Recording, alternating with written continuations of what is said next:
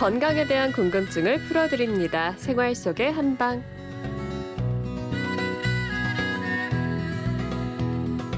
목요일부터 토요일까지 동국대학교 한의과대학 일산한방병원 병원장 정지천 교수와 함께 건강에 대한 궁금증 풀어드립니다. 오늘은 100세까지 건강하려면 어떤 음식들을 즐겨 먹어야 하는지 그리고 어떤 생활 습관이 중요한지 배워보는 100세 식탁 시간인데요.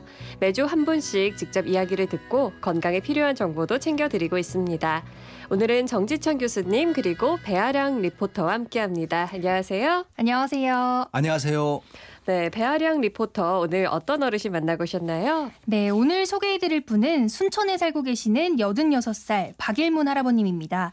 제가 할아버님을 만나뵈러 순천에 다녀왔는데요. 음. 할아버님께서는 직접 순천역까지 운전을 해서 마중 나오셨더라고요. 네. 정말 86이라는 나이를 무색하게 할 만큼 기운이 넘치셨습니다. 음. 할아버님은 하루 24시간이 부족하시대요. 네. 꾸준한 생활 규칙으로 매일매일을 보내고 계시고요. 그래서 아직까지 수술 한번 해본 적 없다고 하십니다. 음. 또 따로 챙겨 드시는 약이나 건강 보조제도 없었는데 할아버님은 아픈 곳 없이 아주 건강하다고 하셨습니다. 네. 이런 할아버님의 식탁에는 주로 어떤 음식들이 올라가는지 여쭤봤습니다. 아침에 일어나면은 냉수 한 컵을 단숨에 마시고 아침으로는 양배추에다가 당근, 파프리카, 매실 장아찌, 양념짠짠 섞어가지고 양배추에다 싸서 먹어요. 일반적으로 상추쌈 싸 먹듯이 그렇게 먹어요. 밥은 이제 검정콩을 넣어가지고 밥을 해서 먹고 점심은 이제 된장으로 국을 만드는 추어탕 또 감자탕 그렇게 해서 먹고 어, 저녁에도 어, 양배추에다가 또 그 싸 먹고 매일 끊임마당 먹어요. 그렇게. 반찬은 이제 무김치, 배추김치, 그 다음에 요새는 깻잎 하나도 가리지 않고 다 똑같이 먹어요. 과일은 사과, 에, 사과를 껍질을 안 벗기고 2분의 1 그놈을 아침마당 먹어요. 그리고 건가류, 이건 호도, 이건 땅콩, 아몬드, 어, 이건 호박씨 그렇게 먹어요. 와, 이 호박씨, 아몬드 이 소리까지 다 생생하게 들리는데 어, 쭉 이야기를 들어보니까 몸에 좋은 걸 다 챙겨 드시는 것 같네요. 채소 쌈, 사과 반쪽 그리고 마지막으로 견과류 이야기까지 해주셨는데 사실 이런 것들을 혼자서 다 준비하셔서 또 챙겨 드시기는 좀 힘들 것 같은데 누가 식사를 따로 챙겨 주시는 건가요? 네, 사실 할아버님께서는 3년 전 부인과 사별하셨습니다. 음... 그 이후에 순천에서 근무하시는 따님과 같이 살고 계신데요. 매 끼니를 어르신 몸에 좋은 것으로만 챙겨주는 걸 보니까 정말 효심이 지극하시더라고요. 네. 물론 할아버님께서도 가리시는 것 없이 다 잘 드시지만 또 따님이 주기적으로 영양에 맞게 다양한 반찬들을 준비하셨습니다. 어, 그렇군요. 원장님, 박일문 할아버님의 식단 이제 쭉 들어보셨는데 어떠신가요? 예, 뭐 이미 몸에 좋다는 말씀을 하셨지 않습니까? 네. 정말 몸에 좋은 것이고요. 역시 이제 효심이 지극한 따님이 챙겨주시니까 장수하시고 음. 있고 아마 따님도 효심이 지극하면은 장 장수할 것 같습니다. 네. 네. 이전에 그 저 농암 이현보 선생의 장수 비결에 지극한 효심이 들어간다고 방송 드린 적이 있죠. 예. 자, 이 할아버님이 드시는 식단요. 양배추, 당근 이게요. 매일 먹으면 좋은 먹어야 하는 음식에 들어가는 겁니다. 음. 어, 세 그리고 또 세계 3대 장수촌 훈자마을 그분들 과일을 껍질째 드시잖아요. 그죠? 네. 물론 그분들은 먹을 게 부족해서 껍질까지 다 먹었지만 사실 껍질에 영양소가 더 많다는 거 잘 아실 겁니다. 네. 그리고 10대 장수식품에 들어가는 거 견과류 거기다가 뭐 호박씨까지 드시고 있잖아요. 참 좋습니다. 네. 사실 호박씨가 이 좋은 겁니다. 뭐 예전에는 회충, 촌충 구제하는 기생충 구제 약으로도 썼고 또 뭐 당뇨병에도 좋고요. 또 여성들에도 좋아요. 산후에 손발이 음. 붙는다거나 젖이 잘 안 나오는 경우도 좋거든요. 네. 보통 뭐 하루에 한 30에서 60g 정도씩 까서 간식으로 드시면 됩니다. 사실요 중국에서 호박씨 굉장히 많이 먹습니다. 음. 또 굉장히 빨리 먹어요. 네. 이쪽 오른쪽으로 먹고 왼쪽으로 껍질 뱉어내요. 정말 잘하더라고요. 네. 근데 실제로 요리에도 들어갑니다. 전체 요리, 요리 먼저 나오는 요리 이쪽에 거기에 네. 이 호박씨를 넣어서 쓰는데 실제로 호박씨가 중풍 예방이나 변비 치료 목적으로 많이 먹고 있습니다. 음. 실제로 이 호박씨 주성분이 뭐냐면 지방산하고 단백질이거든요. 근데 지방산이지만 질이 좋은 불포화 지방산입니다. 아. 그리고 필수 아미노산으로 돼 있습니다. 네. 이게 좋은 거죠. 거기다가 칼슘, 인, 철 같은 미네랄에다가 비타민 B군을 비롯한 각종 영양소가 많이 들어 있고 네. 또 거기다 또 레시틴 성분이 들어 있는데 이게 뭐냐 하면은 뇌 세포를 만들고 있는 주성분이 됩니다. 음. 이 뇌 세포의 활력이나 노화를 방지해 주기 때문에 연세 드신 어르신들 치매 예방, 두뇌 개발에 도움이 되는 겁니다. 네. 자, 근데 문제는 이게 칼로리가 높다는 겁니다. 예. 호박씨가 100g당 545 칼로리. 음. 뭐 토마토가 100g당은 30 칼로리가 안 되는 걸 비하면 엄청 높은 그러네요. 거죠. 땅콩도 569 와. 칼로리, 아몬드 597, 호두가 652 칼로리. 그러니까 옛날에 우리 저 양반들 하루에 가난하면은 잣을 몇 개 먹고 하루 끼니 때웠다. 어. 이 틀린 말이 아니란 얘기입니다. 네. 자, 그러니까 이걸 많이 드시면 칼로리가 많아져서 체중이 늘수 있으니까 조심을 할 필요가 있다는 거 잊지 마시고요. 네. 그리고 또 깻잎도 참 좋은 겁니다. 이게 이제 차가운 성질이거든요. 오장의 나쁜 기운을 몰아내주고 기운을 더해주고 뇌수를 보충해주고 눈 귀를 밝게 해준다. 바로 그러니까 반찬 중에 총명 반찬 아이들이나 음. 수험생 노인 분들에게 좋은 거죠. 거기다가 뼈를 튼튼하게 해줍니다. 골다공증 예방과 치료도 좋고 근육도 튼튼하게 해주고 또 대장을 이렇게 해서 대변 잘 나오게 하니까 노인분들에게 좋은 반찬이죠. 네. 할아버님의 식단을 이렇게 또 쭉 한번 점검을 해봤고요. 또 평소에 생활하시는 모습도 상상을 해보면 아주 부지런하게 지내실 것 같은데 어떠신가요? 네, 맞습니다. 어르신은 매일 5시에 기상해서 새벽 운동으로 하루를 시작하시는데요. 근처에 있는 대학교 운동장 세 바퀴를 뛰고 또 음. 절에서 운동기구로 체력을 단련하신다고 해요.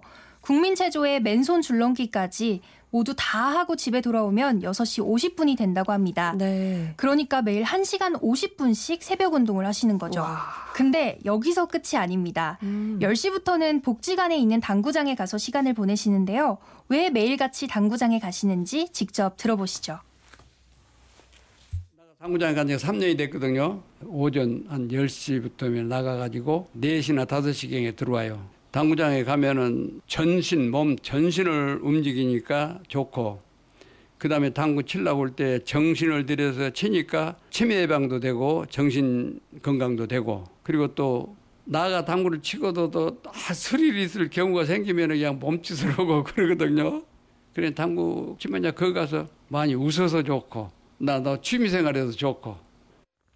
와, 여든 여섯의 나이에 매일같이 당구를 치신다. 놀라운 일인데요. 근데 당구는 어떻게 처음 시작하시게 된 거죠? 네, 어르신은 젊은 시절 가끔씩 당구를 즐겨 치셨다고 해요. 음. 그런데 3년 전 부인과 사별한 그때부터 복지관 당구장에 가게 되셨다고 합니다. 그렇게 시작한 당구가 이제는 어르신의 하루 6시간 일과가 됐는데요. 실제로 제가 어르신과 당구 얘기를 나눌 때 어르신께서는 굉장히 즐거워하셨습니다. 네. 또 거기서 또래 친구분들이 늘 할아버님께 하시는 말씀이 저 늙은이는 늙을 줄 모른다래요. 그만큼 활기차게 지내셨습니다. 와, 이 이야기를 쭉 들어볼수록 에너지가 넘치시는 분 같은데 원장님 박일문 할아버지의 하루 이야기 들어보니까 어떠세요? 예, 뭐 할아버님 운동량이 상당히 많으시네요. 네. 그리고 실제로 이 당구도 운동이 되고요. 음. 자 무엇보다 즐거움을 주는 취미가 되니까 운동도 되고 즐겁기도 하고 그러니까 좋은 음. 겁니다.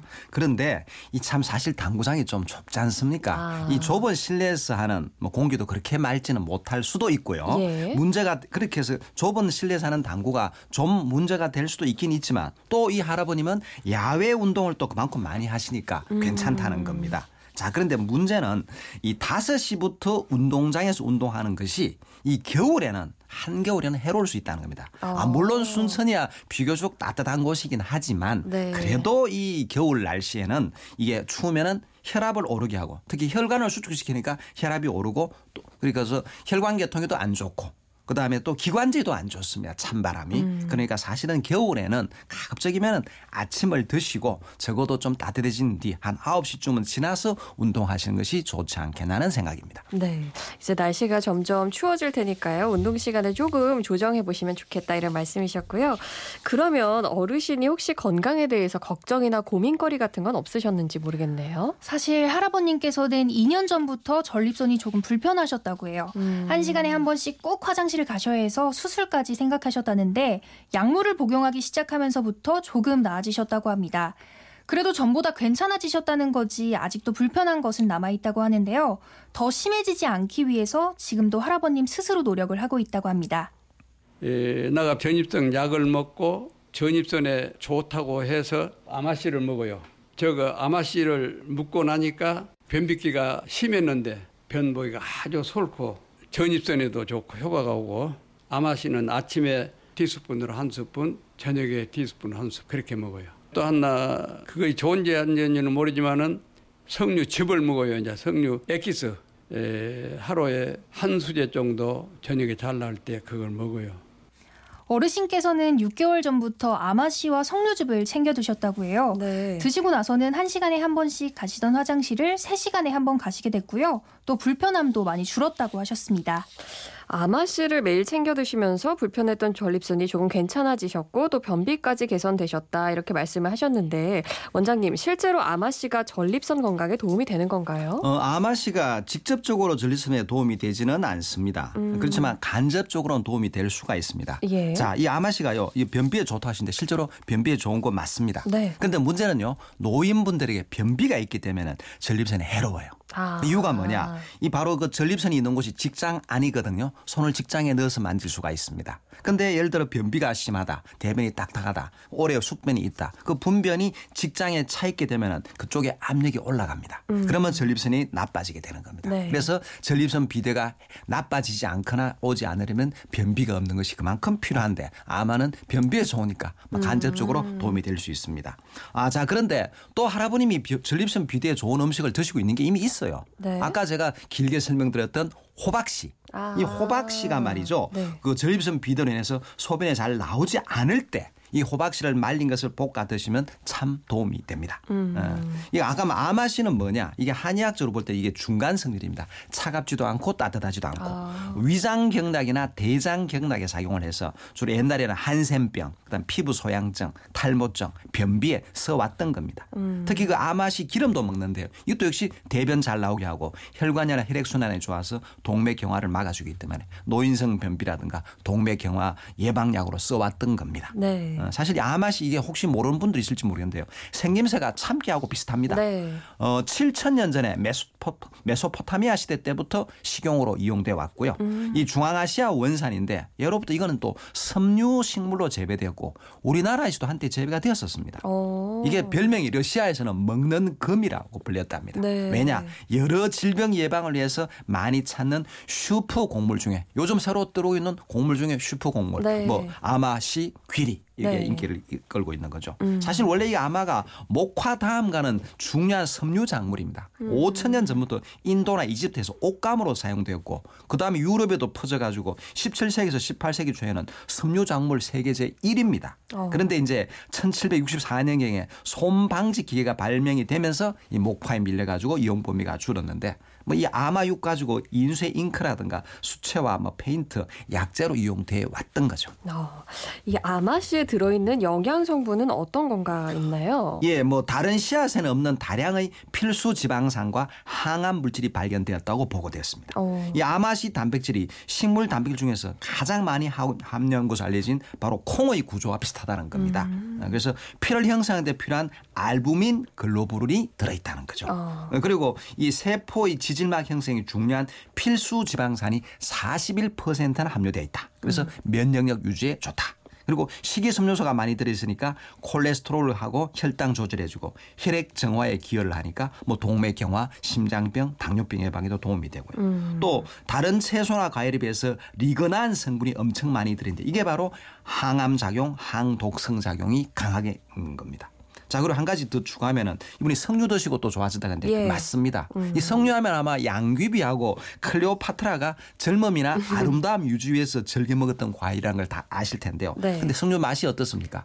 약간 시큼하면서 시큼하죠. 또 떫은 네. 맛이 나죠. 음. 이 탄닌 성분이 들어있는데 그 떫은 맛 그리고 탄닌 성분이 뭐냐 몸에서 빠져나가는 것을 막아줍니다. 그래서 음. 설사나 이질, 출혈을 막아주지만 소변이 자주 나가는 것도 막아주는 도움이 될 수가 있는 겁니다. 네, 그렇군요. 오늘 백세 식탁 시간에는 순천에 사시는 86살 박일문 할아버님을 만나 뵀습니다. 지금처럼 건강 잘 챙기시고 또 앞으로도 계속해서 웃으시는 일만 가득하셨으면 좋겠습니다. 정지천 교수님 그리고 배아량 리포터 고맙습니다. 네, 고맙습니다. 감사합니다. 네, 내일과 내일 모레 진행되는 생활 속의 한방은 청취자분들의 건강에 대한 궁금증 풀어드리는 시간으로 꾸미겠습니다. 백세 식탁에 참여하실 수 있는 방법 알려드릴게요. 주변에 혹은 나의 장수 비결을 공유하고 싶다 하시는 분들, 또 건강하게 장수하고 싶은 비결을 알고 싶다 하시는 분들 계시면 저희 건강한 아침 이진입니다. 홈페이지 백세 식탁 참여하기에 글 남겨주세요. 또 휴대폰 문자번호 샵 8001번으로도 사연 받고 있습니다. 짧은 문자는 50원, 긴 문자 100원 이고요. 인터넷 라디오 미니는 무료입니다.